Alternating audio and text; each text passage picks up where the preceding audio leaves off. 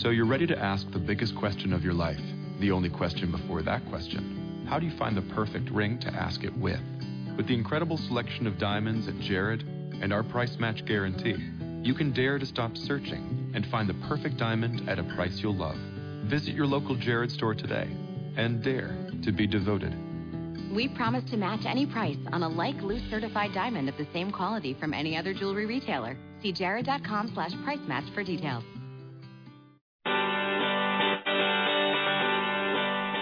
Hello, and welcome to Everyday Connection with your hosts, Rick O'Shields and Jean Victoria Norlock, bringing your inner life to your everyday life.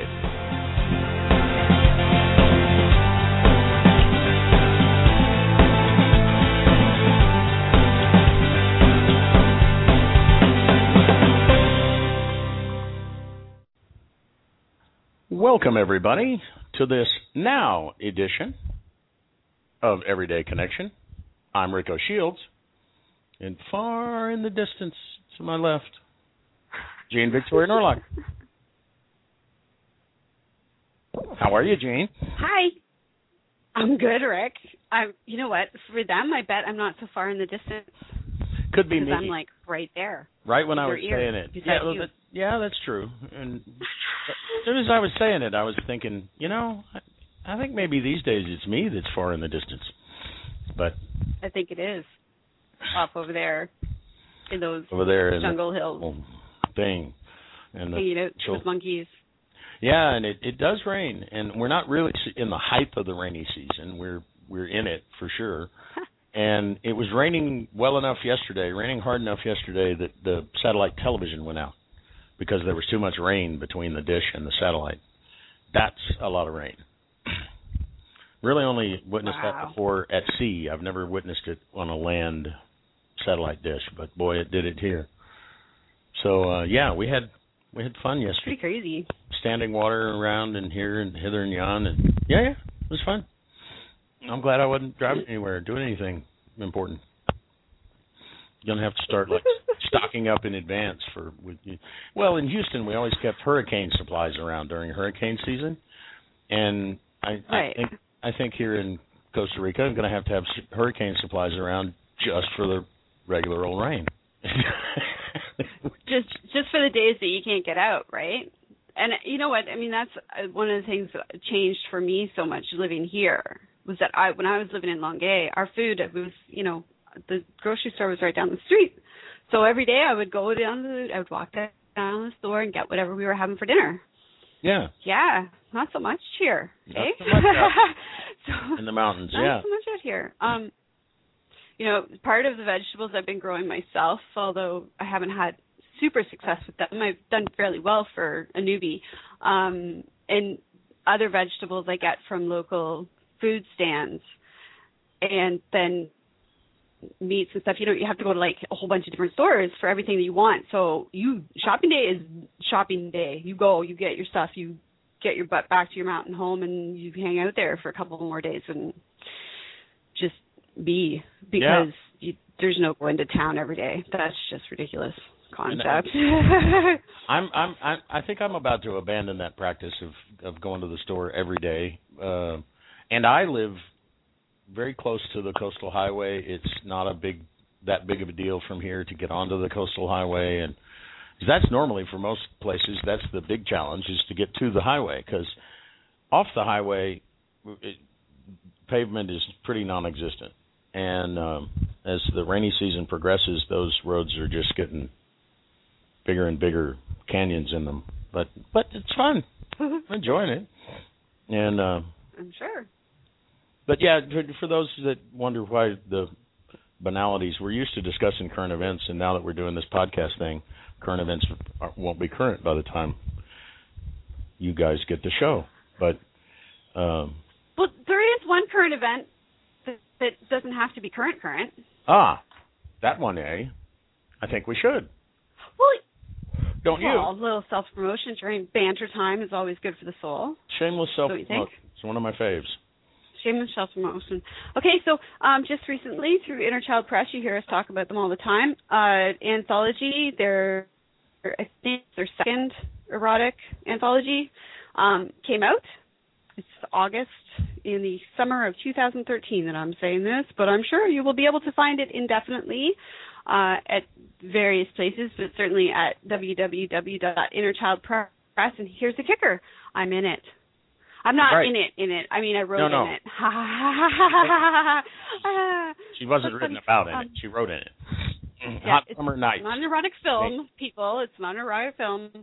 Um, yes, yeah, it's a different side of my writing. And uh, you can find my sensuous, spirituous piece of prose on page one oh two. one oh two. Very excited. So now that's book number Fever. five. Book number five. Five. Is that five? Uh, yes. Yeah, that's five. It's five. Wait, weren't you in another anthology of theirs? Or did you not make it? No, I, I never went into ah. it. Oh, you never did. Oh, okay. Cause, um, no, because I don't do poetry often. I think it's exciting because this is a, a different side of you. Everybody be like, you know, what? Jean Victoria Norlock, spiritual author. What is she doing writing erotic prose? What is what? What are you talking about? She's an author, people. She's a... Also, an, a fine artist and, a, and and and several other things, but one of her main forms of art is writing. And so, why would you think that the only thing that she'd? But yeah, so I don't I don't understand why anybody would think that she would only have one dimension as a writer. She's got lots of things she does as a writer. She even tries a little poetry now and again. Not. I do. I do do poetry. Um, and I, well, I think that I think that all of us are multidimensional. And I think that it's high time we stopped hiding it. I think it's high time we stopped hiding behind this bunnies and rainbows and fluffy hoo-hoos. Um, we're all human beings. We all have um, need to express. Many of us have a need to express passionately in multiple different ways. And um, one of the things that can be said about, about human nature is that our capacity for love is infinite. So... That being said, why can't we write about, why can't we be spiritual beings, spiritual whatevers, and write about these expressions of passionate love? Just makes sense to me. It, well, it makes sense to me, too. I mean, you know, because there's long been, and, and uh, we won't we won't test Jack's patience too far, but we've long been, you know, all about this, well, there's your spiritual life and your physical life, and nary the twain shall meet. That's just ridiculous. That's just ridiculous. If we're spiritual beings having a human experience, then by definition, anything that we do is spiritual. In fact, anything that happens is spiritual. Because, but that's why in the, you know, ancient yeah. Hebrew and several other ancient languages where they talked a lot about your soul and your stuff, they didn't have separate terms for spiritual and physical. It was just life. This is your spiritual life, this is your physical life, this is your work life, this is your fun life, this is your family life. No, it's just life. It's just all different parts uh, of life. And um, and that's it. I wish I wish that people wouldn't label me a spiritual author, um, because really, I'm I'm a life author. I write about life. I talk on the radio show about life, um, all of it, not just the bunnies and rainbows and the flowery stuff. Because that's a lie, um, you know. So, you know, let's just—it's life, and that is spiritual, and that is spirit. It's life. End of story. Yeah. It's just ditch the labels and get on with living, and and have fun doing it. As far as I'm concerned, and and then we don't have to care anymore, and just get on with being who we are. Right. Instead of Always trying. Who we are. Instead of trying to decide, now, can I say this? Because, you know, I have a reputation as a, oh, please. Yeah, exactly, exactly. And I had that hang up for a long time. I'm over it. And I, I all I can too. see is good things to come. Yeah. All I can see is good things to come because life's much fun now. So there it is. Um, speaking of fun, let's have some fun. Fun, fun. With our guest. Yes. Fun, fun. So... With us today, as as once promised when we were still doing live radio, uh, we have the success guy, Jack Zufelt. How are you, Jack? Good morning. I'm Good happy. Morning. Excellent. I love happy. I'm well, happy for lots of reasons, and one of them is I get to be on your show. That's cool.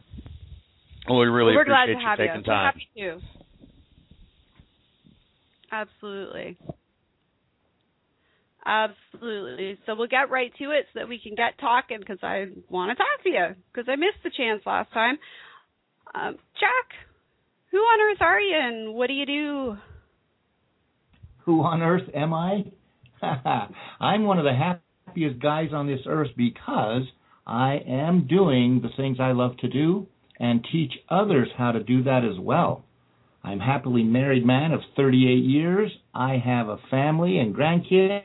My life is working, and I don't mean as in working at a job. My life is operating at a high level, and so that authorizes me to be able to show other people how to operate at that level, which is why I wrote a book that became a bestseller called The D N A of Success. It's now in fifteen languages. It's been gotten me on about two thousand radio and television talk shows. So I'm very pleased that I've been blessed with the ability to not only be happy, but help millions of other people do that too. That's a pretty damn good reason to be happy, helping other people be happy, I think. Don't you think, Rick? That's one of my favorite things. It's a... Helping yeah, other people be happy. Totally. Totally.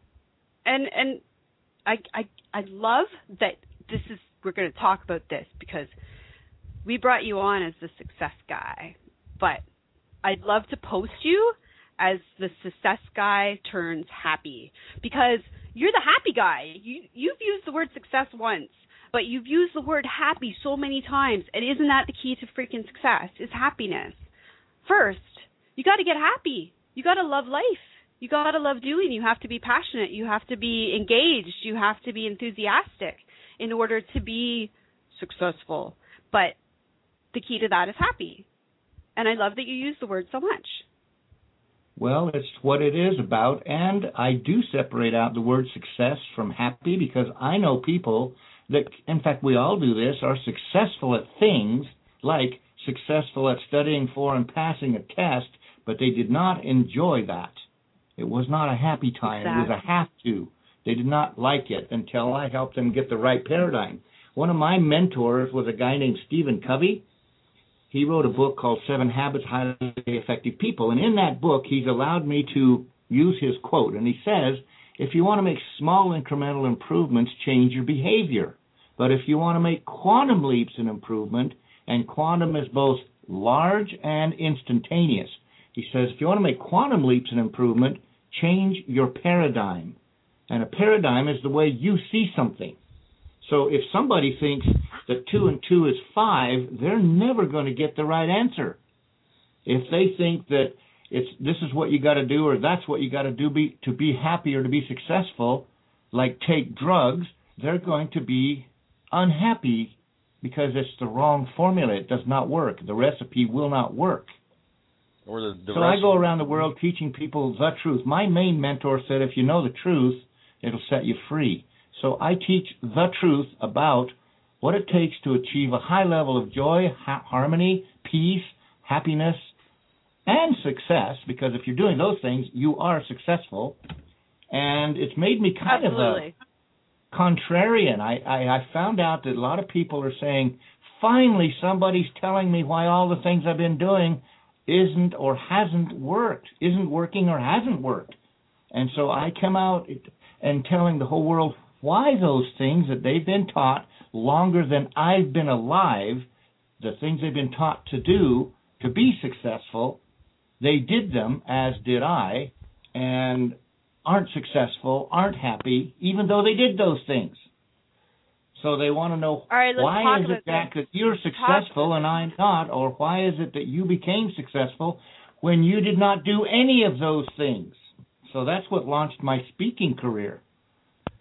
Yeah, because it, it, it's a really great fit for the way we started today with, um, you know, talking about Jean being a uh, an author and artist with multiple dimensions is, at least when I was growing up, success was wrapped up in a job. And it, nary was anything else mentioned when they we're discussing success, and as if we were worker bees that had no other part of our life. Um, and um, and or maybe when we turn sixty-five, we could have some other parts of life, but work, work, work. You, you don't like it? It's too bad. It's a good job. Work, work, work. And, um, and and and that's part of this paradigm thing you're talking about, about changing the way you look at things, is that that maybe is a very poor definition for success. Yeah, and work is not a bad thing as long as you love it, or when you do the work, you're going to get something you love. For example, Mickey, you mentioned about planting a, a garden. Well, there's work yeah. involved in creating that, and your joy comes from not maybe tilling the soil, but from what comes from it.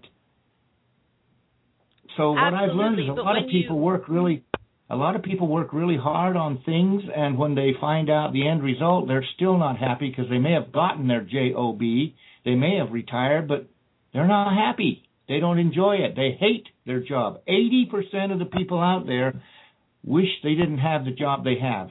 They want something else. But they, for forty or sixty hours a week, go do it. One guy told me this, Jack, if you could show me, now he's, this guy was a P H D, had an engineering degree. And he said, Jack, I know what I, I'm as good as you can get in my field. I know what to do. But he said, it's not fun. I don't want to do it anymore. Help. It's super scary to me that there are that many people out there who are not content in their work. And that's part of the reason why we do the show and part of the reason why we talk so much about following your passion. Um, and I want to touch on what you talked about with the vegetables. When when I planted the vegetables, you know, I wasn't thinking about the work involved in planting the vegetables. I was really thinking about being able to, to watch the pro- progress of them growing and seeing how they would do and, and you know, to care for them and, and see what would come of it. So I wasn't thinking about the work or the effort. It's the same thing with the studio I'm building right now. I'm learning to do a whole bunch of new stuff. Like um, I learned how to seal windows this week. I've never done that in my life. But and yeah, it's physical work, especially since there's, I think we counted something like sixty windows or something in this little room. So it's a huge job, but I see the vision of the studio as complete. So I'm focused on that, you know what I mean? And that's something that's certainly for me. And so it's a joy to be able to do it. So I'm finding, you know, I'm putting real effort into it. I'm learning how to do it properly, how to, how to, you know, lay a proper bead and, and, and use the tools that I've been given at, to the best of my ability because I'm enthusiastic about the outcome. Here's the phrase that I use to describe that. There are have-tos to get to want-tos. You know, if you want to lose weight, there are things you have to do. If you want to get in shape, there, you have to exercise. If you want a black belt in karate, you have to work out. You have to practice an hour or more a day. There are have-tos to get to want-tos. So many people are doing the have-tos to get what they don't want. In other words, they well, let me change that. They're not doing the have-tos to get because they like them. They're doing the have-tos to sort of give them something else. For example, they work forty to sixty hours a week. Like this one guy said to me, I work a job I hate, Jack. You're telling me I can follow my passion, follow my heart, and if I do, it'll unleash the conquering force within me, and I'll be able to have whatever I want. And I said, yes. He said, well, that's a lie. This is at a live seminar.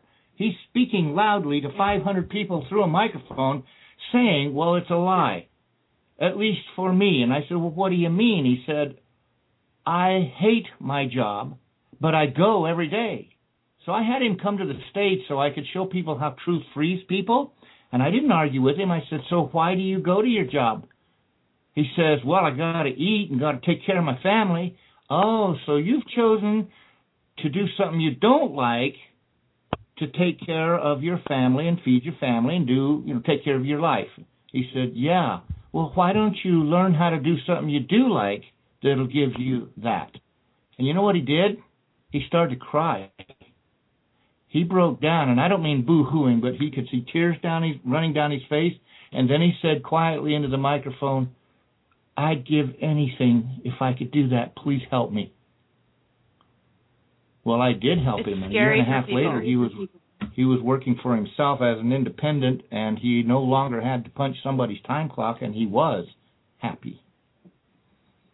It's scary. It's scary. But that's why we, we have this show here, so we can come out like Rick in Costa Rica and say, I took that leap of faith, and I'm happy. And that's what we're going to get to your backstory, because you talked about the fact that you weren't always this way. You didn't always think this way. You know, my story, I didn't – I worked as a waitress for twenty years, not writing, not painting, not – but now I'm painting, I'm writing, I'm doing the radio show. I'm happy. And I'm still providing. I'm still okay. I'm not starving, you know. So, and I think that's important that people come on the show and talk about that. And people, more people talk about it. And more and more people talk about it, because the more people out there hear that you can take that leap of faith and not be afraid, and that and, it will and you, lead you in to the right place. And, you know, it's just they're scared, and I understand that, because I was scared too. you know, I was well, terrified. I, I don't know that they're, how scared they are, because what I've learned that fear is there because of ignorance. They don't know how, so they're scared to do something they don't know how to do. But if a master comes along, an expert, and says, if you want to get from here to there, I'll show you, their fear is reduced dramatically, because they have confidence in their ability to learn. So they lean on the master. That's, I have a whole chapter in my book dedicated to finding and how do you interact with mentors, because those kinds of people who have been successful at whatever are the ones you should learn from. And if you want what they are or what they've accomplished, then they're the ones that should be teaching you. I dislike it immensely for people to try to teach someone that which they have not done. There are so many fake people out there representing themselves as business coaches or life coaches or marriage coaches. For example, this is, and they're, by the way, the end result of that is, and they're not qualified. They just went and got a degree, or they went and got a, a little bit of experience, but they're not qualified. There is a woman out there who's written five best-selling books on relationships. There's a guy out there who wrote one of the hottest-selling books ever, and both of, and this is a book on relationships. If I told you the name of it, you would it would blow your mind. It has something to do with Mars and Venus. And both of them have been married and divorced five times. The fifth marriage was to each other, and that one didn't work. And they're going around the world teaching people how to have happy marriages. I have a problem with that. Amen, brother. I do too. Absolutely. Absolutely. And I think that's where it comes to, up to the individual to, to um, be wise enough to discern between who is standing on their truth and who is just out to make a buck. And and right. I think people are getting smarter about that. I think they're being more aware because of things like the internet. It's very hard, very hard nowadays to hide anything from your readers. Well, you know I'm what I mean? People are getting more involved. Being, I'm finding there's still a lot of people being misled and led astray no matter what's on the internet. They get sold. They hear a great speaker, teacher, trainer on stage. They buy whatever he or she's selling and end up with two things happening. The, all the things they bought, whether it's my you know, book C Ds or whatever, and they go home and collect dust. They don't listen to them or read them, let alone apply them. Or they hire that person and pay them huge sums of money and do not apply what they're paying for, because they were sold a bill of goods. That's, that's happening right now every day. I am kind of like, not kind of, I'm very much against that and a contrarian. I'm telling the people, wake up. You want to become a black belt in karate? Do not ask a blue belt how to do that. he, he can't teach you. And do not hire him to teach you to be a black belt. He can get you to maybe blue belt, but that's it. So the way my whole career got started is I have a background that says I should not be successful at all. I barely got out of high school. The teachers told me they passed me to get rid of me.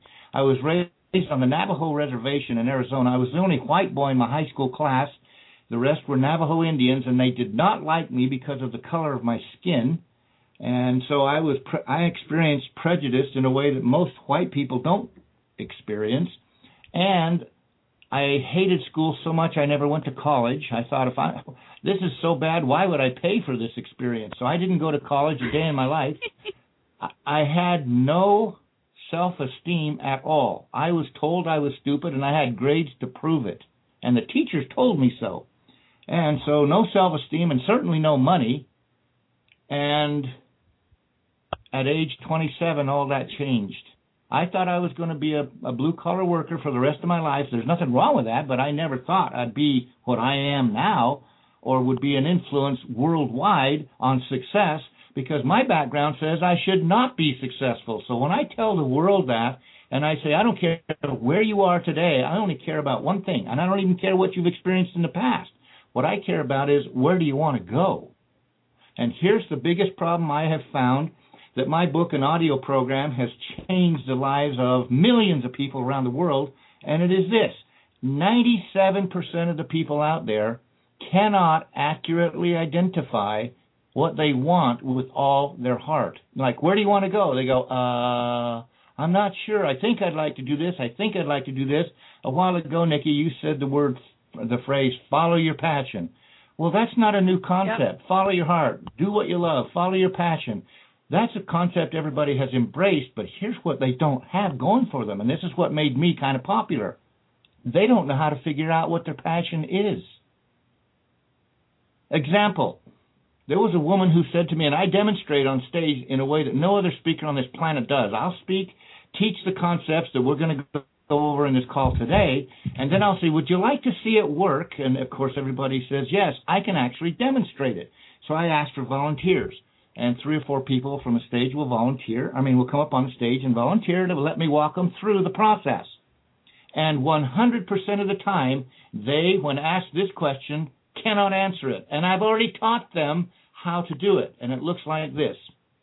What would you like to have on a scale from one to one hundred? one hundred is what you want with all your heart. What would you like to have that's one hundred on the scale? I call that a core desire. A desire that pierces you to the very core of your being. And they, and I've already talked to them, talked to them about it, and so they should know. And they answer me wrong. Here's a good example. This woman was about forty-five years old, and she said, when I asked, what would you like to have that you're not getting, that's one hundred on the scale, instant answer was financial independence. I turned to the audience and asked them to measure that, because I'd taught them how to measure it. On a scale from one to one hundred, if it's fifty, that's half-hearted. Half-hearted doesn't cut it in anything. If it's seventy, you'll get seventy percent of the way there, but you'll run into a barrier that's at seventy-one or higher, and it will stop you permanently. If it's ninety on the scale, you'll get ninety percent of the way there, but the barrier at ninety-one, and there are barriers and obstacles between where you are and where you want to be on everything. You have, there are things that get in the way. So you have to be willing to do whatever it takes to get over them, around them, oh, uh, destroy the barrier so you can get what you want. So this woman knew that it was supposed to be one hundred, and she said financial independence. I turned to the audience, asked them if they thought it was one hundred, and we all said, no, that's not one hundred. We could tell by her emotional reaction in her answer, and all she said was financial independence, but we could tell. So she said, that's stupid. Of course I want financial independence. Who wouldn't? She went right into her head like so many do, because it's logical to think that you want financial independence, so don't argue with me. Well, I didn't argue. I have two questions that I ask people, and these two will give you the answer to these the, the most important questions in success in your life. The first question is, what would you like to have that you're not getting in any area of life? I don't care. It applies to every area. She said financial independence. Rather than argue with her about it not being a core desire, I said, if you had financial independence, what would that give you? That's the second question. If you had that, what would it give you? And it's, I call it the drill question. It drilled down to the core desire. Well, she answered again instantly, oh, I'd travel. I just love to travel. Really? I turned to the audience. I said, now measure that. Is that one hundred? And we all said no. She said, Jack, this is a faulty promise, premise. I love to travel. You don't know me. I do need and want into financial independence, and I do love traveling. I ha- I just want to see the whole world. So she's now arguing with me about what she wants. I then asked the drill question again. Well, if you could travel the way you want, what would that give you that you're not getting? This time she didn't answer instantly. She looked up at the ceiling for about fifteen seconds. Dead silence, thinking. And, and if you're on stage and there's five hundred people in the audience, fifteen seconds of silence seems like an eternity. So when she thought for a few seconds, she had the answer. And she said quietly into the microphone, peace. I turned to the audience. I said, measure that. We all said, it is closer to one hundred, but it's still not there, and it's higher than the others for sure, because of the emotional response that was in that one word. By the way, if anybody wants peace, that the conclusion I draw is they don't have it, so there's something missing. So I asked the drill question again. If you could have peace in your life, what would that give you that you're not getting? This time, she looked at the floor. Instead of up, she looked down. I've noticed that when people are thinking, looking into their head for answers, they look up. If they're looking down into their heart where the feelings are, they look at the floor. Anyway, she looked down, and for fifteen seconds again of silence, when she looked up, she was crying, tears running down her cheeks. And she said, I'd be getting along with my husband. I turned to the audience and asked, asked them to measure that. And we all said, that's one hundred. So instead of talking to her about finances or how to travel and all the joys of travel, or even about how do you get peace, I focused one hundred percent on what we discovered as one of her core desires was, was her husband and her relationship. So I asked a bunch of questions about that real quickly, because I promised I can give answers and give direction. Once you know what you want, the only thing you have now to do is find out how what you got to do to get it. So I said, you've got three choices. Leave it the way it is, change it, or get out. Pick one, and I'll tell you what you need to do. If you want to get out, get a lawyer. If you want to leave it the way it is, you don't need me. But if you want to change it, you need some help. Because obviously, for right. the last five years, you're stuck. So she said, he's a good guy. He's not a drug addict. He's not an alcoholic. He's not abusive. We just don't get along. We argue about everything. In fact, I'd rather go to work, and I resent, I resist coming home because all I know, I know we're just going to fight. I said, what if I could show you how to change that? And she said, it'd be a miracle. Well, let, let me talk to him. She said, he won't talk to you. We've spent thousands of dollars on psychologists and psychiatrists and family relation experts, and we're not spending any more money. We don't have any faith in them. And we've tried everything. And I said, no, you haven't tried everything. She said, Jack, we've tried everything. Trust me. I said, you have not. She said, how the hell can you say that? You don't know us. I said, because you haven't tried me. And all of a sudden, she had no more argument. I said, here's what I want you to do.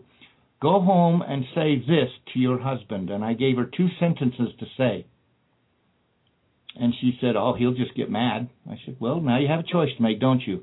You either listen to me or you don't. It's your choice. If you listen, I can promise you results different than what you've been getting. She says, oh, all right. It was an all-day seminar. That was about eleven o'clock in the morning. So I sent her out. She didn't. I said, don't come back until you've had that experience. So we all go to lunch, and about an hour after lunch, I see her come back in, in at the back of the room. So I called her up on stage immediately. Jane, what happened? Tell us what went on with your husband and you. How'd it go? And she's grinning from ear to ear. She said, it's a miracle. He didn't get mad like I thought he would. In fact, when I told him what you said, he started to cry too. And for the first time in five years, he held me. And we just sat on the couch for an hour and talked and cried. He, she said, it's a miracle. I said, well, now you know that if you know the truth, it'll set you free. Now jump ahead six months. I called her to follow up to see what's different, if anything. Did it stick? I asked her if she's financially independent yet, and she said, no, but we got enough. How about peace? Do you have peace in your life? I mean, sorry, do you travel? She says, you, have you started traveling yet? Because those were two of her core desires, she said. She says, oh, I still love to travel, but we don't have the money to do that right now, and I'm not going anywhere without my husband. Well, how about peace? Do you have that? She said, I didn't know this kind of peace existed. I am at peace. I am so in love with my husband now. Thank you, Jack. Well, I can only take a little bit of credit in teaching her how to think differently and act differently. She gets all the credit for ap- applying it. My job is to teach somebody how to do and be, and their job is to apply it. If they apply it, they get ninety-eight percent of the of the credit for making it happen. Uh, I found out a long time ago, it's not the teacher that matters, it's the student. I've seen students, students listen to great teachers, including me, and not apply what they were taught. And then I've seen students who are so hungry for growth, for change, that whatever I said or whatever any teacher teaches them, if they're hungry for that, they change and make huge quantum leaps in their life. A big example of that is a professor who came to me. This is two different stories that are opposite each other. Okay, hold on, though. Hold on. Before you get, Jack, before you get into another story about, about some of the people that you've helped, I want to know how you got involved with this. I want to know Jack's backstory, like how you briefly went over that when you were a young man, something happened to you and it changed your life. What happened to you? That's the juicy. That's what we want to hear. Well, my paradigm of Jack was... What happened to create... Yeah, what created that shift in paradigm? Because that's important to understand. That is important. It's the re, it's what I teach around the world, because if it happened to me, it could happen to anybody. So what happened was I was stuck in a finite ability to earn income, and I was stuck in an ability to make things happen, and I was not happy. I was just going through life, and I got married, and I'm trying to take care of my family. My wife made three times more money than I did when I married her. She was a systems engineer for I B M. And when we had our first child, she decided she wanted to be home full-time mom. So all of a sudden, all that income's gone, and it's now all on me. And I was scared. So I'm praying to God like crazy, help me, help me. And somebody handed me a cassette. And it was a cassette of a guy named Zig Ziglar, who was a speaker. And he... taught incredible or taught what stories and and I didn't learn what he said. What happened to me was I want to be like Zig Ziglar. I want to do what he's doing. It wasn't his message that changed me. It was his example of who he was and what he was doing. That pierced me to my soul in a way that I could not avoid or ignore. So here I am going to church in a place where there's I'm, I'm one of the poorest people in that in that church, and there was a guy there who was old enough to be my dad, and he was really wealthy. So I asked him if he'd be willing to teach me how to get that kind of lifestyle. I told him, Mister Harris, I want to be just like you. I just don't want to be your age. When I get there, would you show me? I was twenty-eight years old, and he said, sure. So I went to his home, and for weeks, many hours a week, he freely gave to me wisdom and knowledge about his world, which was something I knew nothing about. I'd never even heard the terminologies, the words that he used. It was all about investments. I didn't have two nickels to rub together, so investments should not work. And he said, Jack, I said, I can't do investments. I don't have any money. And he said, Jack, Jack, Jack, use O P M. Oh, and I thought, O P M? I am not going to do drugs. no, no, no, other people's money, O P M. Oh, so he taught me about that, and bottom line is this. He showed me how to raise investment capital, and I began to do that. And I raised subsequently twenty-three million dollars, and I bought businesses just like he taught me to do and just like he had done for years. Bottom line to that whole story is that I was driven from within by a core desire to take care of my family and to be like Zig Ziglar was, an influence on this planet, because I was a nobody and I really wanted to be a somebody, make a difference. And that drove me to create that. And I made millions of dollars. And while I was making all this money and doing all these business things, people began to ask me to come and tell my secret to success. And that launched a speaking career because I didn't know what my secret was, so I had to figure it out, talk about it, and do seminars and, and speak for companies on that. And I thought, now I'm doing what Zig Ziglar did.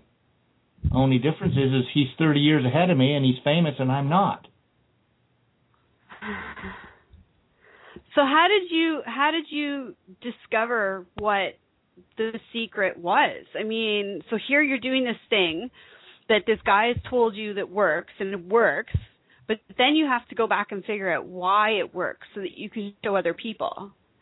What was the process for that? Because that sounds intriguing. Well, going back to the core or the D N A of success, that's the name of my book, the D N A of life. D N A is the building blocks of life. Well, the D N A of success is this one ingredient, only one, and that is that you want it with all your heart. Now we're back to this ninety-seven percent of the people can't figure out what they want with all their heart. They can in some areas, but not in all. And those areas that they can, they're getting it or are in the process of getting it. But they still are hungry for more. So I come along when somebody said, well, how did you get there? In answer to your question, what did you do? I was able to look back at all the things that I tried to do to be successful that did not work. So I gave them up. I threw them out and threw them in the trash. Like, I listened to every speaker out there, and I did goal setting, affirmations, visualizations. I read self-help books. I attended the motivational seminars. I did all that. And none of my goals happened. There are four hundred sixty-five tiles in my shower because, and I know that because before I would get out of it, I would say an affirmation that many times for each tile in my shower before I left the shower. And I would step out of that shower, dry off, and within thirty minutes violate that affirmation, which was, by the way, I will not criticize anyone in my family because I was very critical. A man who has no self-esteem like I was, generally, well, one of the ways people who have no self-esteem build themselves up is by putting other people down. And I didn't know I was even doing that. So I became a very critical person. I would criticize everything. My wife, my children, you, it didn't matter. I got so good at criticizing, you didn't even know it was happening. For example, hey, Rick, you want me to show you a better way to do that? That sounds like I'm helping you. But the word better made me above you. Right. Right. So I had to learn about that, and I did not want to be critical and and because it caused problems. And so I affirmed myself thousands and tens of thousands of times and could not get past it until, and this is the key, the D N A of all success, until I had a reason bigger than my need to be okay. And that reason, especially as it pertained to my wife, was this. I found out that her father was an alcoholic, and he was terrifying to be around, and she as a little girl had to play under the kitchen table to be safe. And when I heard that, it pierced me to my soul, and I determined I would never be that kind of man to her. And that changed me because I had a heartfelt change, a deep feeling inside of me that was bigger than my own needs. And from that day forward, I was able to stop criticizing. So, the bottom line is I learned how to be successful and not... This is why the people who wrote about me in Success Magazine, they featured an article on me. The owner of Success Magazine interviewed me, and he said, he starts the article with, how dare he? Jack Zufelt says goal setting doesn't work. Well, if goal setting worked, everybody would be skinny, pretty, they'd be in shape, they'd have their house paid for, their car would be the kind of car they want. I've listened to, listen, I'm a master at this, so I know I tried goal setting and it did not work for me. So I stopped doing it because all I ended up feeling was something's wrong with me. I never questioned the gurus that told me to do it. I just knew that it wasn't working for me, so I must be the fault. I must be the problem. I must not have what it takes. That's a lie. Here's what I learned is goal setting doesn't work. It's a false premise. Here's what I determined. I did research on it. Eight out of ten things that a person writes down on a goal list will not happen. Two will. So I found, I wanted to know what was there for those two that made things that they did get that was not there for the other eight. And it boiled down to this. super simple thing. They wanted those two with all their heart. And they would have gotten them whether they wrote it down or not. Like a sixteen-year-old who wants a driver's license, they never write that down. They never affirm but they get it. it. They just go get it. And a car. You I know, because I've had six sixteen-year-old kids, and they don't do goal-setting and affirmation. They don't do all that, and they still get a car. They still get, get it. it. Or, but, or some, I like that. Or some Canadian it. lady that wants, you know, fresh peas that are organic, but, you know, doesn't have fresh peas that are organic in Canada are expensive as all get out, and she can't afford that. But, oh, I can plant them. I can grow them. Okay, here well, we go. All, and it was hard work, and phrase. the first ones didn't turn out well, but now she's on the path and busting her butt to do it with a smile on her Joy face. Joy in my heart, buddy. Absolutely. Well, we've all heard this phrase, where there's a will, there's a way. See, this is not a new concept. What is new that I bring to the table is, how do you find out what your hundreds are? How do you find out what it is you're willing to do? Let me give you a silly example. People say to me all, all right, the time. Well, hold, what? Hold on one sec, Jack. Let's take a let's take a quick break, sweetie, because we're at break time. And then when we get back, um, I want to know how the system works, like how you do what you do. And um, I have a couple of more questions for you. So we've got a good forty-five minutes more to fill. Cool. And with with great ease, I'm sure. Um, yes. Absolutely. Goodness gracious. I'm intrigued. Some, well, um, it doesn't work. Just go get it. Yeah, just go get it. I, you know, this is, con- this is good, good stuff. Good. Dying for a Coke. Stuff. I just wish I had a Coke. Well, go get it. There's a corner store over there. Go. Go get it. Yeah. So um, I, I, I, I get on these kicks. I guess it's not by intention. It's got to be a Jordan. It's got to be show. It's got to be a Jordan, and it's got to be uh, yeah. When We Run, because the time when Absolutely. We run is, is over, gone. So, Zip, zap, yeah. no mas. Absolutely. So um, this will be our dear friend Absolutely. Jordan Okrend, who you can find at Jordan Okrend, A uh, O K R E N D, jordan okrend dot com, and uh, with uh, When We Run. And we'll be right back. Stay with us, folks.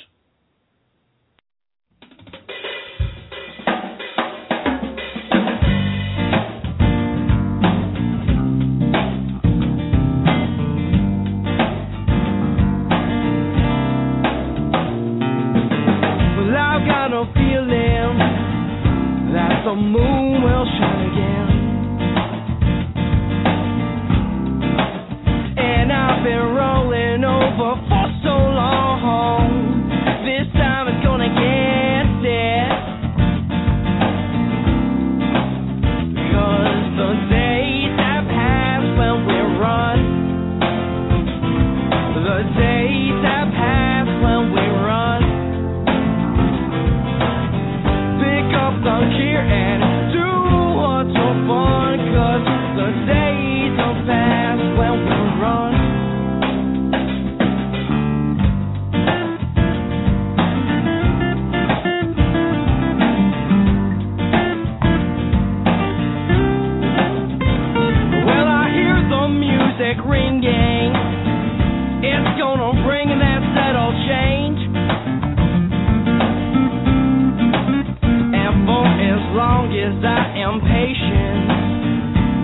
A new time will begin. So the days that pass when we run, the days that pass when we run,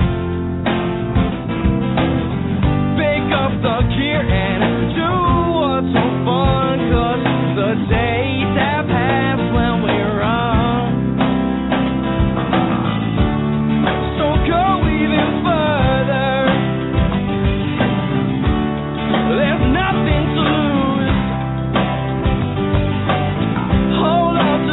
And transcend the creed.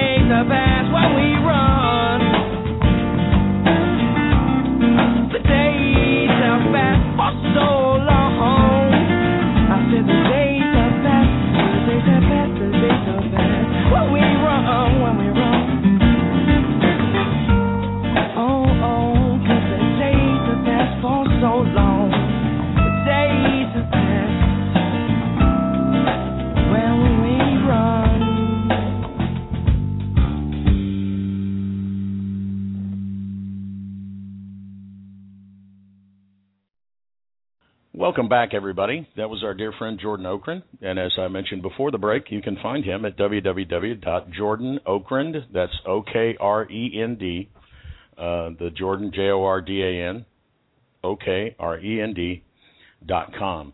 And as long as we're doing websites, we should probably go ahead and uh, mention your website, Jack. Uh, we always do that at towards the end of the show, but uh, for those of you that don't have the patience, you're like, man, I like this guy. Sounds like he's telling the truth. I got to go right now. You will find all the information you're looking for at w w w dot d n a of success dot com.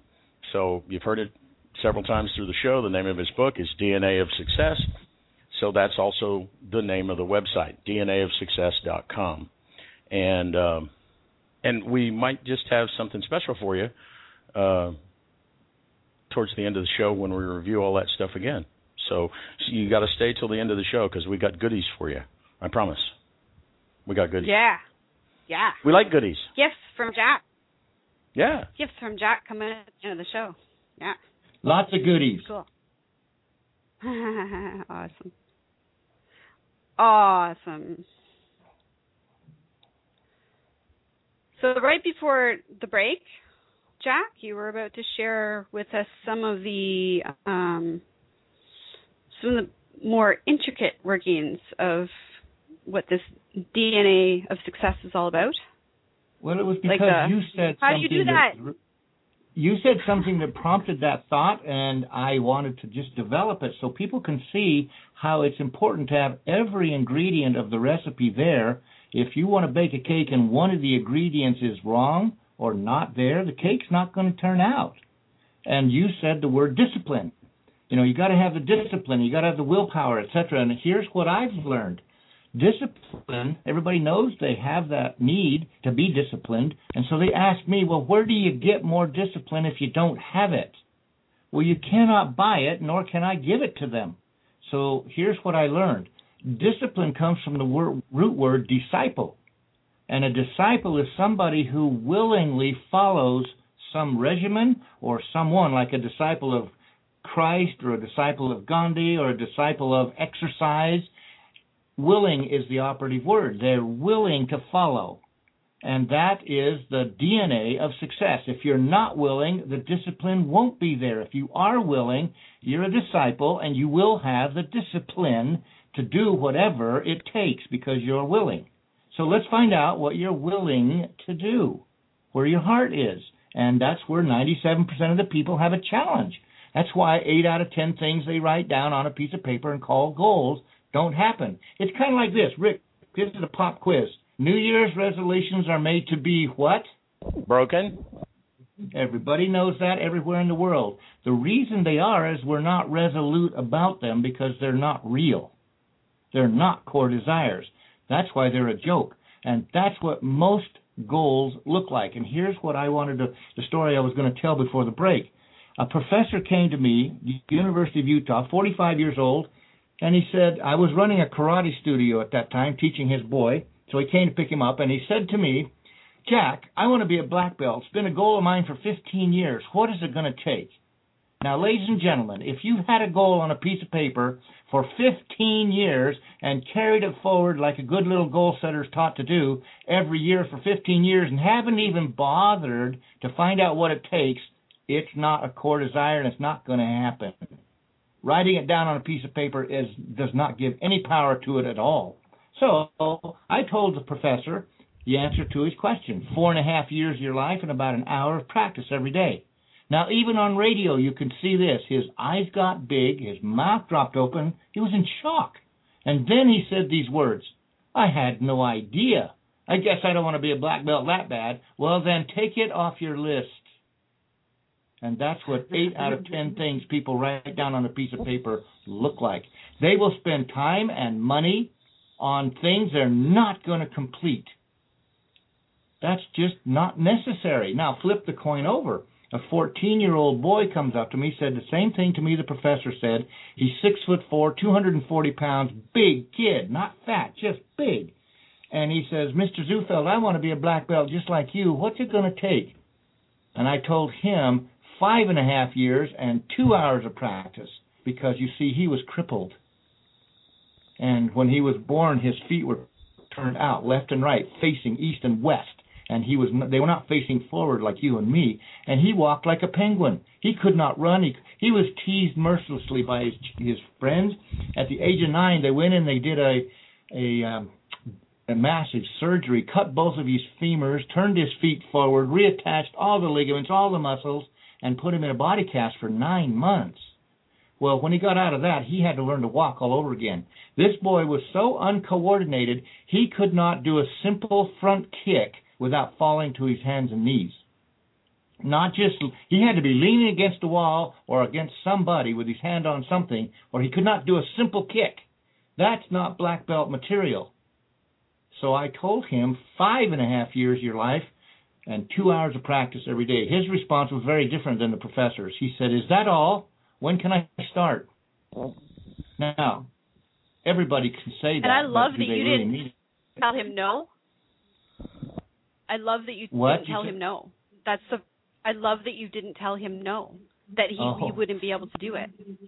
I love well, that. I, have, I love I, that you that, gave him you a lot of work and dedication, brother, but you can do it. Yeah, kind of, thank you for seeing that. You know, so very jump important. ahead.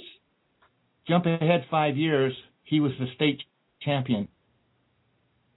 He went from no way on God's earth he could be a black belt to the number one black belt in the state of Utah, and now he's forty-five years old, and every year on his birthday where he got his black belt, he calls me just to talk and say thanks. He's taught about seventy-five other people to be black belts now. Now, what's the difference between him and the professor? Well, simply this. The professor could have done that too, but he didn't want to badly enough. Want it. That's what the D N A of success is. You got to want it with all your heart, not three-quarters of your heart, not even ninety percent of your heart. And writing it on a piece of paper does not make it happen. If it did, like I said earlier, and you started laughing, Nikki, everybody be skinny, everybody have their house paid for, everybody be rich and or have the kind of car they want, and they'd be in shape and, and they'd be getting along with their kids, and they wouldn't have any trouble with their kids. And and all those sorts of things. So goal fitting. Many of us have written down more than once. I'm only I'm only laughing, Jack, because if my life has proven one thing to me, and I can stand here and say, what does that make me, a master? It's I, I would never use the word because I've got so much more to learn, and it's cool.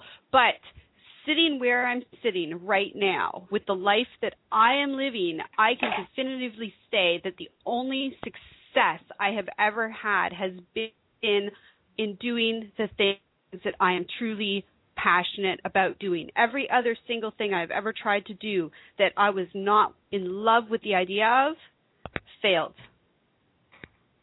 Well, I, so I know what case. You're talking about is true.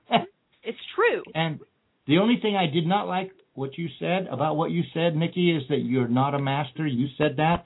And I think what you just said makes you a master at happiness. You were not an I author. Take that. Not, uh, You know, you, you're good at what you did to get where you are, so you mastered that part of your life.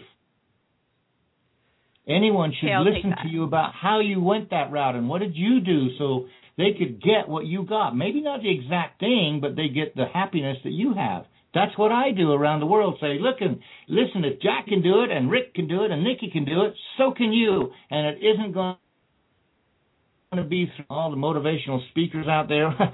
Guys, I ask my audiences all over the world, have you heard one of those guys lately? And they all raise raise your hand if you heard one. And in the last year or two, and almost always everybody raises their hands. I'll run down into the audience like Phil Donahue used to do, and I'll put a microphone to people's mouths and ask this question. How long did you stay motivated? Guess what the answers are? Two days, two weeks, till I got out of the parking lot to the end of the cassette or C D. In other words, I don't care how good the motivational speaker was, if they don't want to apply what he taught, it's like going to a good movie. You can laugh, you can cry, you can say, that's a great movie, you ought to go see it. But it doesn't change your life. Totally. Totally. So I, totally. I have no problem with great speakers and teachers because I am one. But I do have a problem trying to believe, make people believe that it's a motivation from an outside source that will make you successful. In fact, Zig Ziglar used to say this all the time, and I would refute it. He'd say, it's like taking a shower. You don't, you know, you don't take a shower every day, too. Well, the shower doesn't go inside you. So I tell everybody that it's not like taking a shower every day. Listening to motivational stuff every day will not make you successful if it's not a core desire. If it is a core desire, you will not be stopped. But if it isn't, you can listen to those guys all day long. And I have a guy who, he's, I wrote about him in my book, and it's only a short, maybe half page, but he gave me pages. He spent one hundred fifty thousand dollars on self-help programs and never succeeded until he read my book. And he said, that changed everything. That guy made movies. He caught the Batmobile in these movies. I mean, he had all kinds of cool stories, whereas before, all he did was spend money trying to figure out how to be happy and be successful. Until he got the truth from me, he didn't make it happen. Well, I'm telling you, if the money and the things and the trappings and the – because I've had graph paper and notebooks and wish books and whiteboards and – yeah, yeah, I got – I've, I've, I've had and thrown away more of that kind of stuff than I care to even think about. That makes me chuckle. Well, here's a big, a big one. And it's funny about- because I've here's here's the thing, guys. Here's what's funny about this whole thing is I'm I'm laughing because I have been given those over and over and over. You got to listen to these C Ds. You got to listen, and people keep giving them to me, giving them to me, and I I've never listened to a one of them. A one of them. The closest I've ever gotten is Abraham Hicks videos, and um, I read The Secret, but it felt wrong. It was. It is wrong, but that's another. That's another interview altogether. But here's something I want to challenge you to think about. So let's see if this applies to Nikki. Nikki, what if I told you here's a C D that's fifteen minutes long, and if you listen to that, it will show you how to get fresh vegetables in forty-eight hours instead of forty-eight days. Well, if it's fifteen minutes, I might listen to it. Do you remember? I only was picking up on how much you love the vegetables. What was those, yeah. Rick, that you were teasing her about that she likes so much? Those oh peas, organic peas. Peas, yeah, yeah, yeah. What if it was? What if I had just said peas, and you can get them in twenty-four hours instead of twenty-four days or two weeks?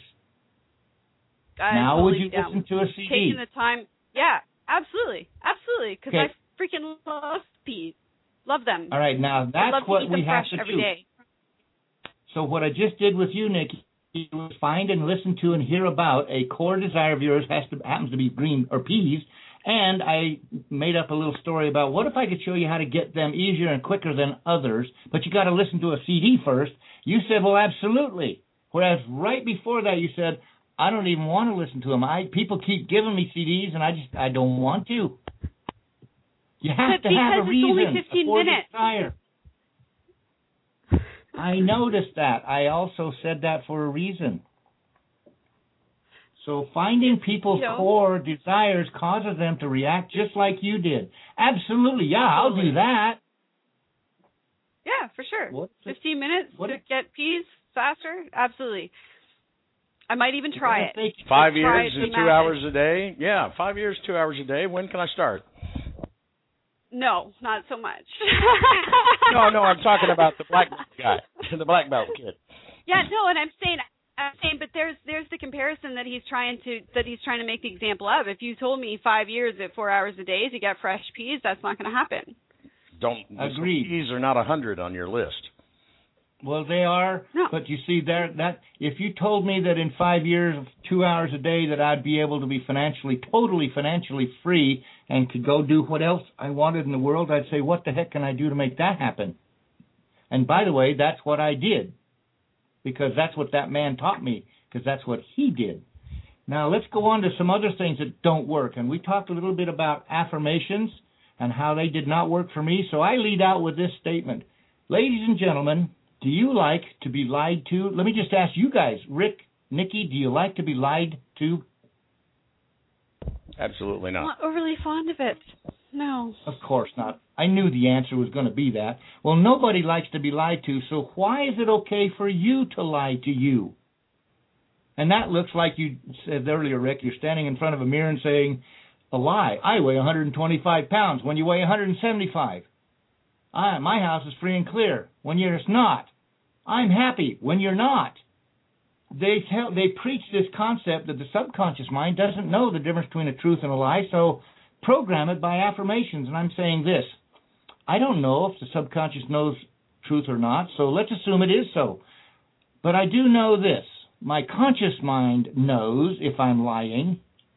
So if I say, yes, I make ten thousand dollars a month, and I don't, my conscious mind's very clear that I'm lying through my teeth.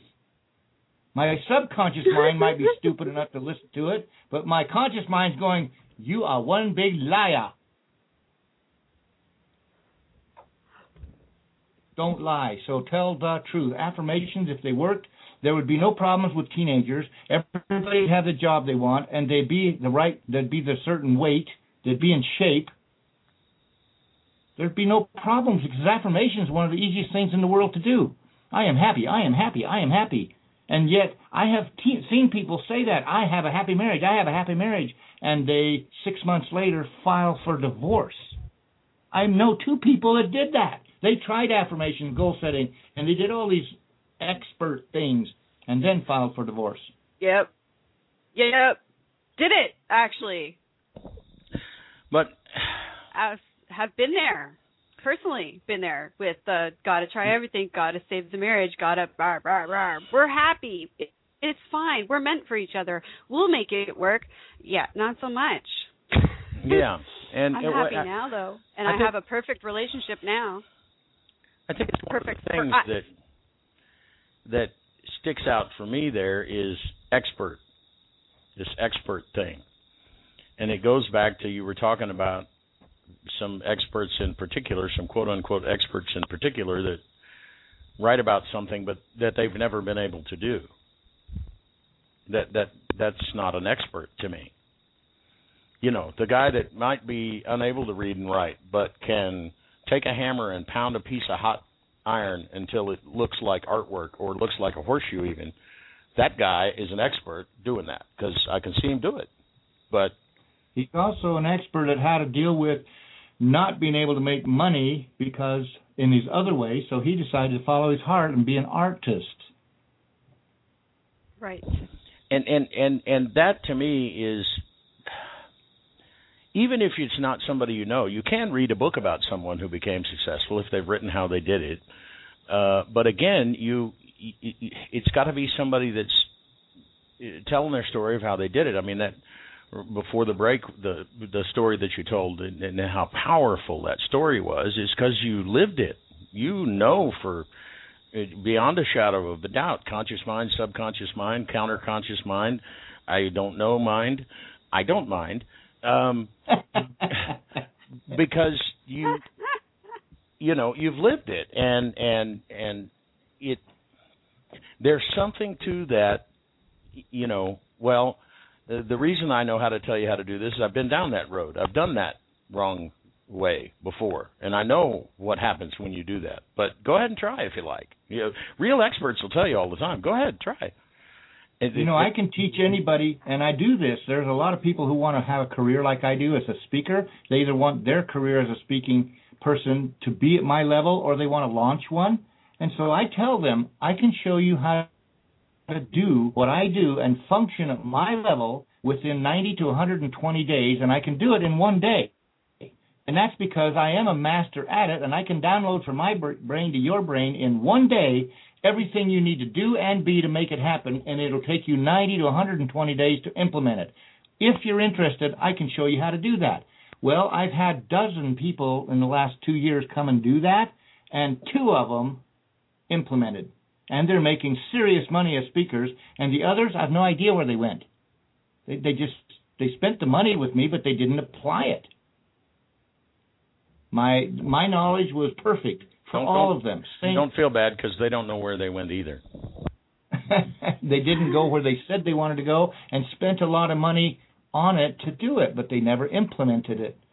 It's not because they're stupid. And here's one thing I want to clear. I want all your audience to get this loud and clear. Eliminate this phrase from your from your words. Do not say just a. I, I'm just a wife. I'm just a waitress. I'm just a carpenter. Just a. Absolutely. Do not say that anymore. Say this. Absolutely. I am a human being. I can learn. Now, the question is, not can you learn, but what do you want to learn? Now, we we always come back to, what do you want? You know, that, that applies to the self-help book industry. I ask people all over the world in my audiences, how many of you got at least one of those self-help books in your library? And everybody will raise their hand. Keep your hand up if you got five, ten, twenty, thirty. And, and it usually ends around two hundred, but except for in Australia, there was three people that had five hundred or more. One woman had one thousand five hundred. And I asked, why are you in my seminar? How many self-help books does it take? I asked this question. Have you, those who've raised your hand, you got a self-help book library. Have you got Think and Grow Rich in that library? And almost every hand goes up. That's one of the best-selling books of all time. It's an awesome book. So I asked them, keep your hand, or I tell them, keep your hands up if you're rich. All hands go down. So I say, okay, you have that book, you've read it, Think and Grow Rich. So I guess only the think part happened. The grow rich didn't happen. So either you're stupid or the book's faulty. And I, you know, they don't know how to handle that because they don't think of themselves as stupid.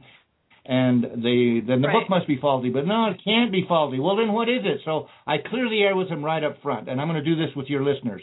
Are you smart enough to learn what someone's willing to listen? I mean, excuse me, willing to teach you? And everybody says yes to that. Well, okay, so you're not stupid. Then the book is faulty. I know that's a lie because I know two women who became extremely wealthy because of that book. At least that's what they say. And one of them is famous. Mary Kay of Mary Kay Cosmetics. She, by the way, has endorsed me. She said that book is why she became what she is, a five billion dollars company called Mary Kay Cosmetics. And another woman that's not famous, but she used to be a single mom, eking out a living in the sixties and seventies, and read that book and went on to be, in four years, the number one, the first woman on the million dollar round table in both real estate and insurance in the state of Utah. And she became very wealthy. Wow. And she said that book did it for her. So I know the book has merit. So the the book has merit. It's not, it's not faulty and it's not wrong. And you're not stupid.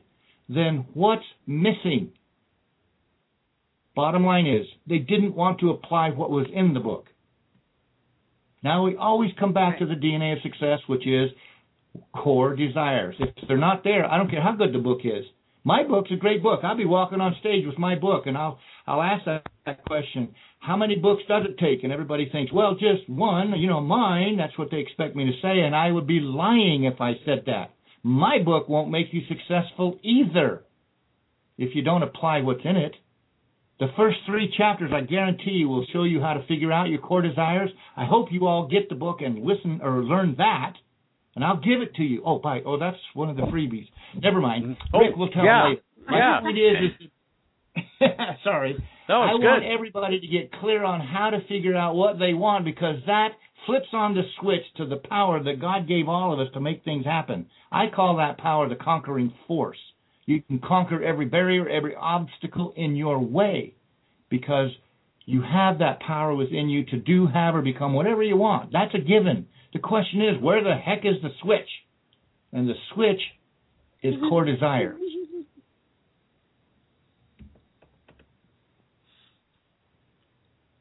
No, it's absolutely awesome. True because it, it there at at almost any uh, goal, there's going to be some challenges along the way. Perhaps you could call them uh, problems, difficulties, or that that sounds so negative, but. But really, you know, it, climbing Mount Everest can really be difficult. It's got its challenges. But the view from the top is awesome. And so the people that want that view or the ability to plant that flag or whatever it is bad enough, they get up there one way or another and or die trying, I guess, if you did that. But the same is true about any and everything that I've ever done. I mean, at Jane, we decided we'd have a radio show. We kind of fell into it almost. But then we had to learn how to do yep. websites and logos, and then how do you post a radio show, and what do you do? And, oh, now we're going to do a podcast, and how do you do? Oh, my goodness, what do you – I don't – what's a podcast anyway? Is that – that's a new fishing lure, isn't it, the podcast? You throw it out there. It's, no, Rick, I that's the podcast. I was interviewed on a T V show one time, and I was interviewed by a guy, and I said, how did you get your own T V show? And because I said, I want one. And he told me how he got a T V show, and within six weeks, I had my own T V show here in Denver for two years, just like you just said you did. Yeah. So you just, you just, but when you're in there, because you, you have your eyes on this, on this prize, on this, you know, okay, I don't really want to dig in the dirt, but I want fresh peas. Okay. So while you're digging in the dirt, you don't think digging in dirt, you think peas, and um. And the same thing with our radio show, the same thing with anything uh, halfway successful that I've done in my life is it, it, it, there's stuff that you got to figure out how to do or how to get through or or even just the discipline to do the two hours a day of practice for five years. But you do that with a smile on your face because you know where you're going and you want to be there. You want to be there where you're going, like you said, wholeheartedly, not right. just, um, you know, because I – we didn't have any earthly idea we wanted to do a radio show and be radio hosts and talk to people from all over the planet and tell them that they're awesome, but I wouldn't I wouldn't give it up for nothing. You know, you're right about how it doesn't matter how hard it is. I remember in karate, I've had every one of my fingers broken. My nose has been broken four times. I entered a tournament with a broken wrist. My toes have all been broken or jammed, and I've been kicked in places I don't ever want to get kicked again. And I still got into the to the fracas. I still started, kept fighting because I wanted it. Pain doesn't stop you if you want it bad enough. Others in the same studio got hurt once and they said, this isn't worth it. And they went home and stopped. But those of us who had a core desire to be black belts or fighters, we hung in there. And it's not because we are tougher than anybody else. It's because we want it so bad that we're willing to endure the trouble, the struggle, the pain, the expense, the risk. It doesn't matter. Like climbing Everest, you said, it doesn't matter how risky it is or expensive. If you want it bad enough, you're going to do it. If you don't want it bad enough, you might get halfway up Everest and still have some of the risk, all the expense, and none of the joy of reaching the top. That's right. I want that to change for everybody because you can reach the top in any arena of life, and I've identified six areas of life: family, financial, social, physical, fin- spiritual. There's six areas of life, and we have core desires in all of them. So you can be highly successful, busy as all get out, getting your life the way you want it to be, but you're happy because you're getting what you want in all six areas of life at the same time. Maybe not day to day, and maybe not even week to week, but certainly month to month. That's called balanced living. By the way, you said something about the word problems, Rick. You said, uh, I don't want to sound negative. I want to show you how the world out there teaches false doctrine, and I come along and shine a bright light on the truth, and they go, oh, yeah, that makes sense. You know, the motivational speakers come out and said, don't call problems problems anymore, because that's negative. What did they tell us to call them? Challenges. Challenges. Call them challenges. And then somebody got one, one step further and said, no, no, let's don't even call them that because that's negative. Let's call them opportunities. And Mike, I come along and say, well, let's just deal with the truth. The truth is it's a problem that presents a challenge, and with it comes a huge opportunity if I can solve it. It's all free. Absolutely. There you go. Absolutely. Because I, yeah. I know we've had some we've had some serious problems along the way trying to get to where we are. Let's see. Absolutely. We need to do this, and we don't have the equipment. Oh, that's a problem. Okay. Well, last well, time I was on, Rick, it, it was raining, and you couldn't even interview me because of the Costa Rican rainforest. Yeah. And now it was look, not just a challenge. It stopped us. That was a problem. But now now here I'm sitting in a bright, beautiful, sunny morning, and we're having a, a, a lovely time. So let me uh, read you absolutely. a quote. You guys, this is a, there's quotes, all kinds of quotes. I'm going to include this with anybody who gets my audio program. I'll include this paper with it, and it says this. There's probably twenty quotes on it of people that have been around since the, well, since people have been writing. Listen to this. Napoleon Hill wrote Think and Grow Rich. He said the starting point of all achievement is desire. Weak desires bring weak results, just like a small fire brings small heat. Then he says this. When your desires are strong enough, you will appear to possess superhuman powers to achieve. Wow, that's what core desires are all about, because they give us the ability to deal with any problem, challenge, difficulty, like broken noses and or broken fingers and broken wrists. I still entered a tournament. I lost, but I got the reputation I wanted, that that Jack Zufelt's one tough guy. He might not get you today, but you better be careful, because he's, he's going to keep coming. Eric, Eric Hoffer quote, he says, intense desires creates not only its own opportunities, but its own talents. You do get better and better if you hang in there, and somebody's teaching you how. That's why it's so important to have a black belt teach you how to be a black belt. So Absolutely. you mean you mean you can't tell teach somebody to be successful at everything on the planet. You can really only teach them how to be successful at what they really want. That is correct. Because so many I of these think... success guys, you know, I, I show you how to be successful in anything. Yeah, but only if they want it. That is the true, the truest statement so far. I don't care how good a black belt I am. If you don't want it, the teacher doesn't matter. It's how bad does the student want it. If you got a great student and a lousy teacher, the student's still going to go ahead and be a black belt anyway. He'll find somebody else.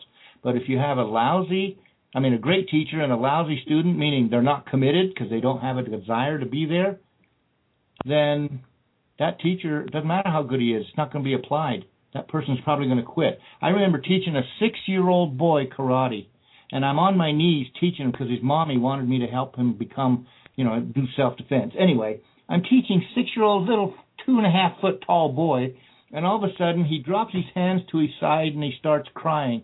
I said, what's the matter? I never touched him. He was punching my hands and things like that, and all of a sudden he just dropped his hands and started crying. And I said, what's the matter? He said, I don't want to do this anymore. And he's crying out loud saying, I don't want to do this anymore. Oh, really? What do you want to do? I want to go play with my friends. So I called Mommy in and I said, Mommy, he's not ready for karate. Take him out to play with his friends. Bring him back next year. And he said, thank you. And Mama took him out, and next year he went back. Boy, was he a dedicated karate student when he came back. Because now he wanted it. Before it was what his mommy wanted. Boy, yeah, if that worked, I'd be all kinds of things. Because my mom and dad had lots of ideas of what they wanted mm-hmm. yeah, to want. Totally. Have you guys heard of a guy named, you've heard of a guy named Rudyard Kipling, right?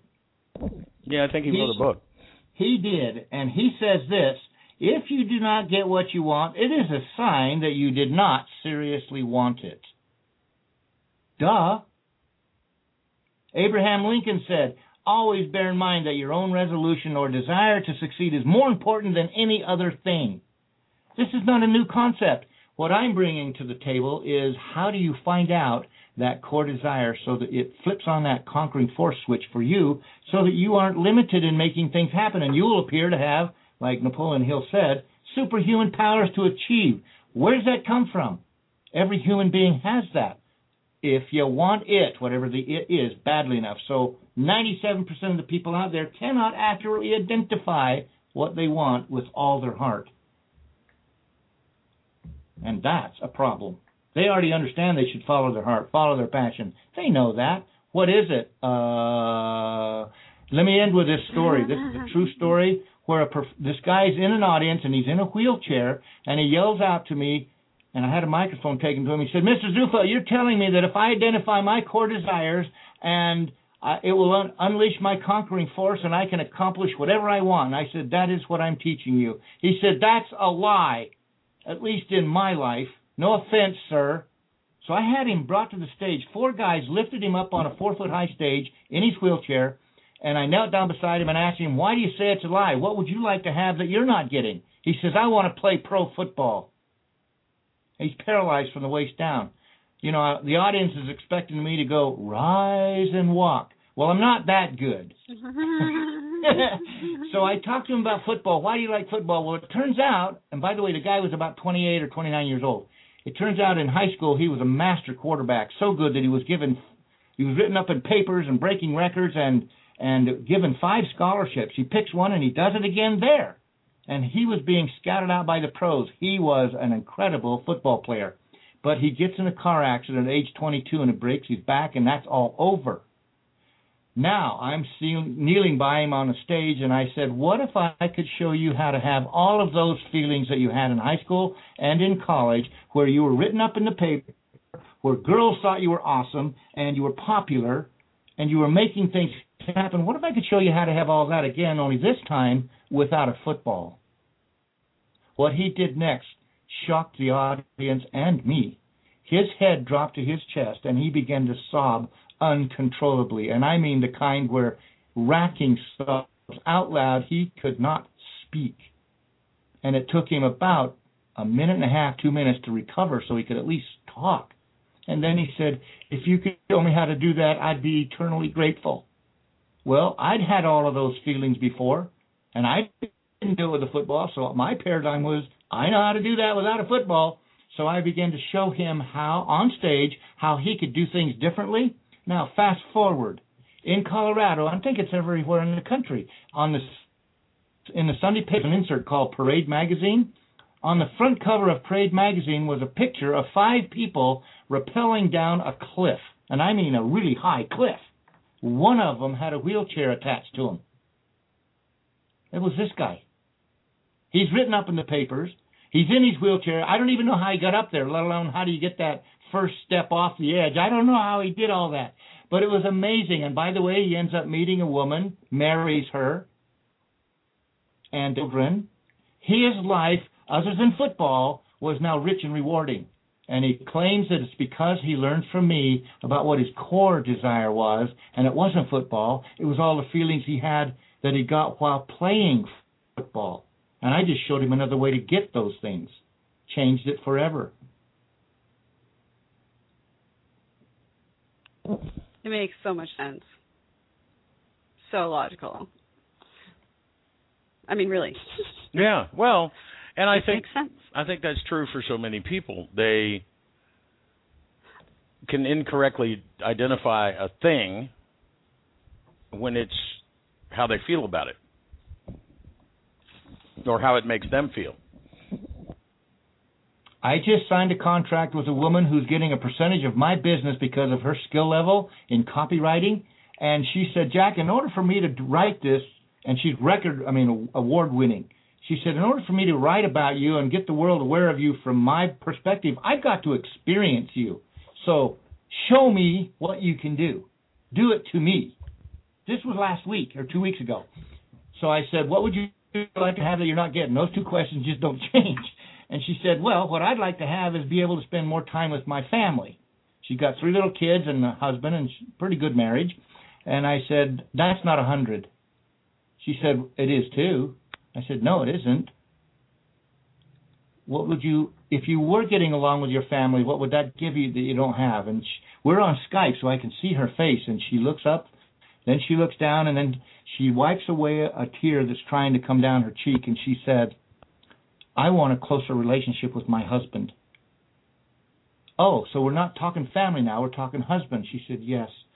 Okay, so tell me what you what you would like that to look like. And she describes some things. Okay, do this, and that'll give you that. And she said, it's amazing because I was going at the whole family thing and was trying to figure out how to do family things, which she was going to do anyway. But she said, what I really wanted was to be able to be with my husband, and I never ever knew that. I never said that. I want intense time with him, from him, and because of him, where I feel from him that I'm the best thing that ever happened to him. That's what I want to feel. And she said, I never knew that until I you pulled it out of me. Ladies and gentlemen, the truth will set you free, so we've got to help you figure out what the truth is about what you really want, show you how to identify it. Then the second thing that has to be done is the easy part. Find a teacher, trainer, mentor, class, course, book, a radio show like this show with Rick and Nikki that will show you how to get it, whatever it is. I don't care if it's being a better parent. I don't care if it's improving your sales ability, building your business, relationships. It doesn't matter. Somebody out there knows how to do it. Make sure they've been successful at it, though, and then ask them for help. Either hire them or ask them for help.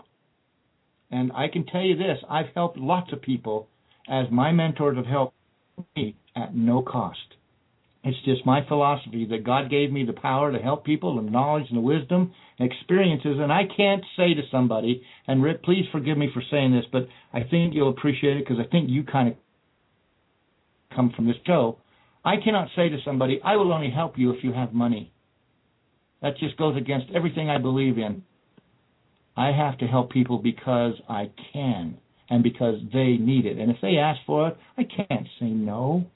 I do have to limit my time a little bit because I can't put in forty hours a week doing that.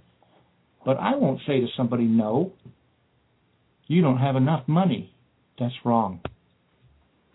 We'll find a way. Where there's a will, there's a way, I believe you said earlier. And it's absolutely true. And the will, as you've expertly pointed out, comes mostly from the desire. And because uh, well, if you have the desire, you will. And if you don't have the desire, you won't. That's just that.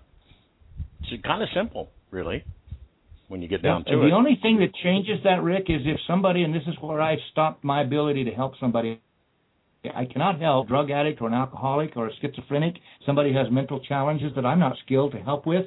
But if somebody has given their ability to make choices up to some substance, like drugs or alcohol, I can help them because they are no longer in control and don't have choices because those things control them. But if they don't have that problem, what I teach is the truth, and it fits with what my main mentor taught, which is if you know the truth and embrace it, it'll set you free. Free to become and do whatever you want. And Nikki, bless your heart, the way you describe your life is what everybody should ex- be experiencing in their life. It may not look like yours exactly, but they would be able to say the same things about, I've got what I want, I'm happy. Yeah, I, I've been sitting here listening to you this whole show pondering, okay, if he asked me that question, what would I say? And I'd come up with answers, and every time I'd go, no, because I It's not. I think.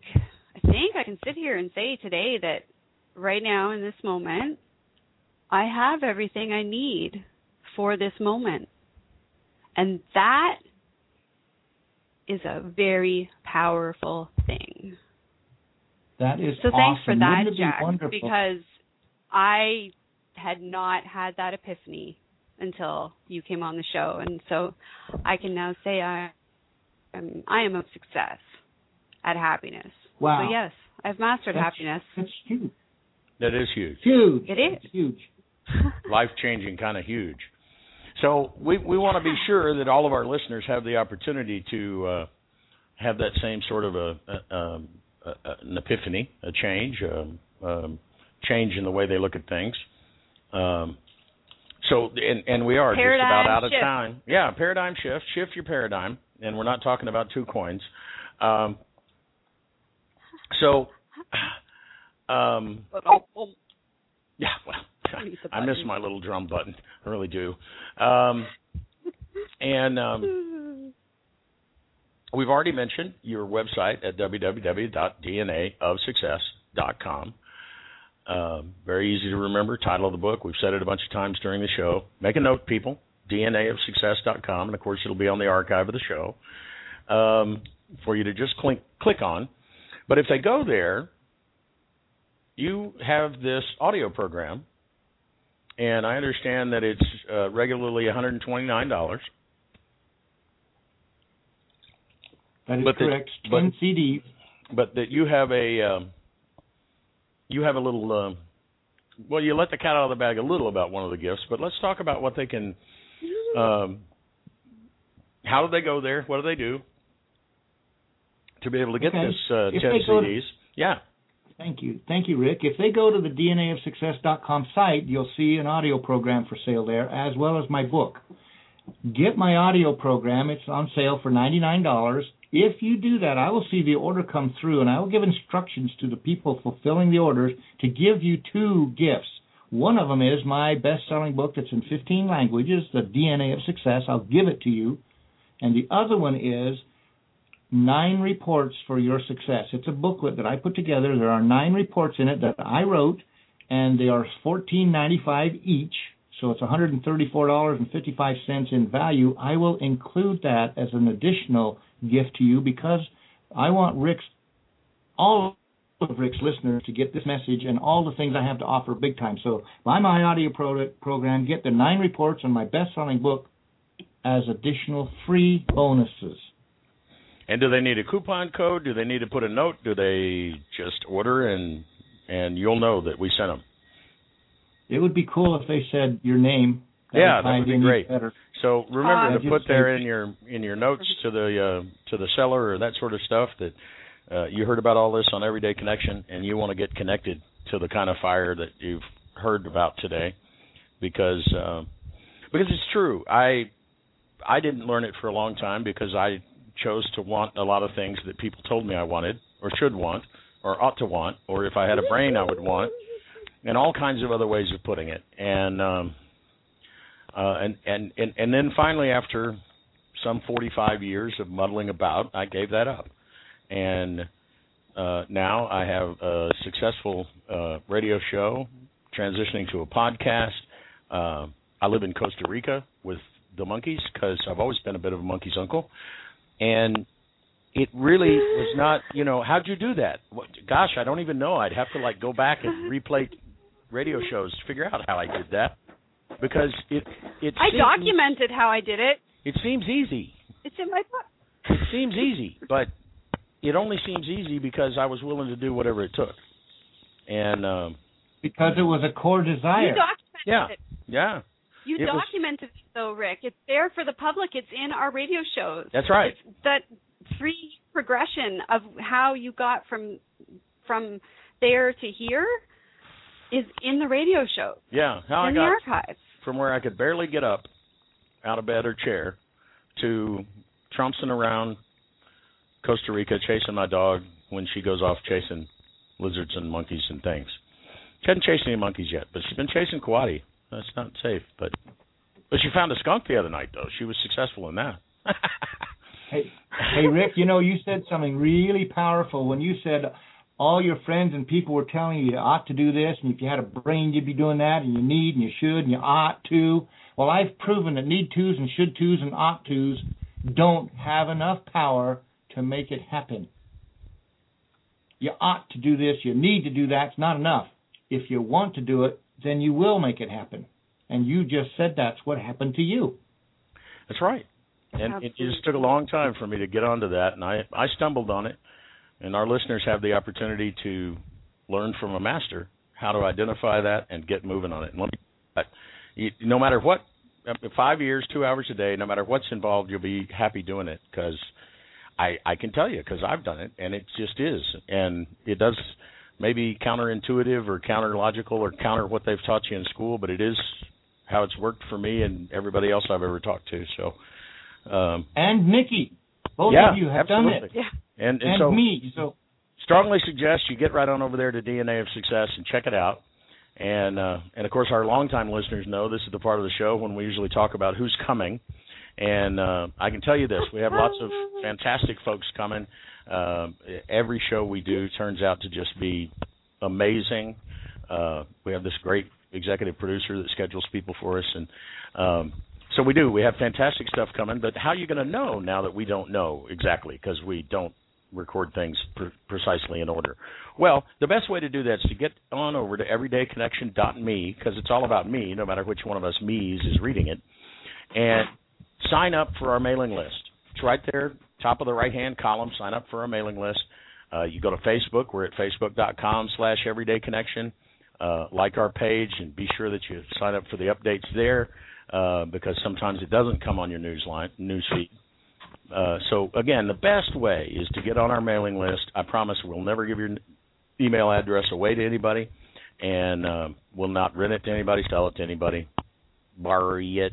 Isn't that Texas? Borrow it? Can I borrow it? Uh, borrow it. Yeah, we're not going to do that either. And um, and we won't hound you with ten thousand emails. Uh, I'll be doing good to get one out every two weeks um, on top of all the other things that we're doing. But uh, it's it's really important now, so I promise I'll get on it.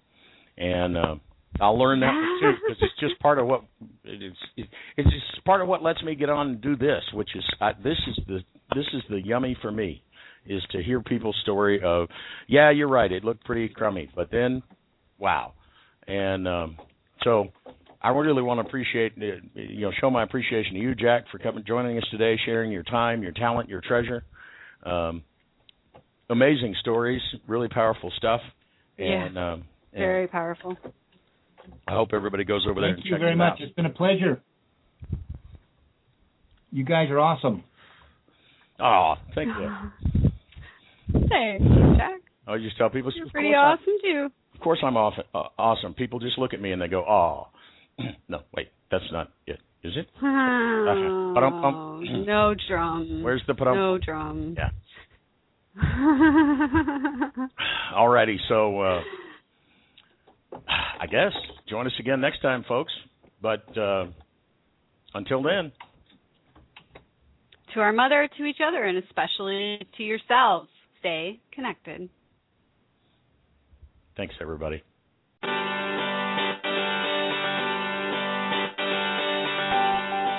We hope you'll join us again next time. Until then, visit our website at everyday connection dot me. And please like our Facebook page at facebook.com forward slash Everyday Connection. Think you might miss an episode? No problem. Subscribe to our show on iTunes by searching for Everyday Connection Radio. Subscriptions are free, just like your Everyday Connection.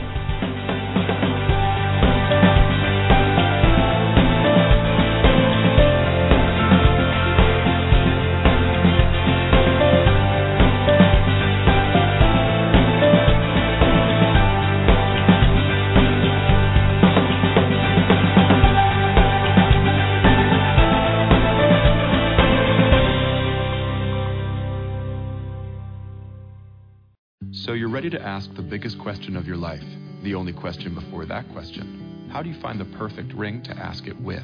With the incredible selection of diamonds at Jared and our price match guarantee, you can dare to stop searching and find the perfect diamond at a price you'll love.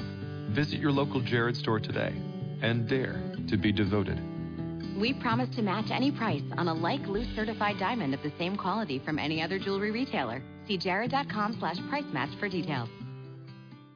So you're ready to ask the biggest question of your life, the only question before that question. How do you find the perfect ring to ask it with? With the incredible selection of diamonds at Jared and our price match guarantee, you can dare to stop searching and find the perfect diamond at a price you'll love. Visit your local Jared store today and dare to be devoted. We promise to match any price on a like-loose certified diamond of the same quality from any other jewelry retailer. See jared.com slash price match for details.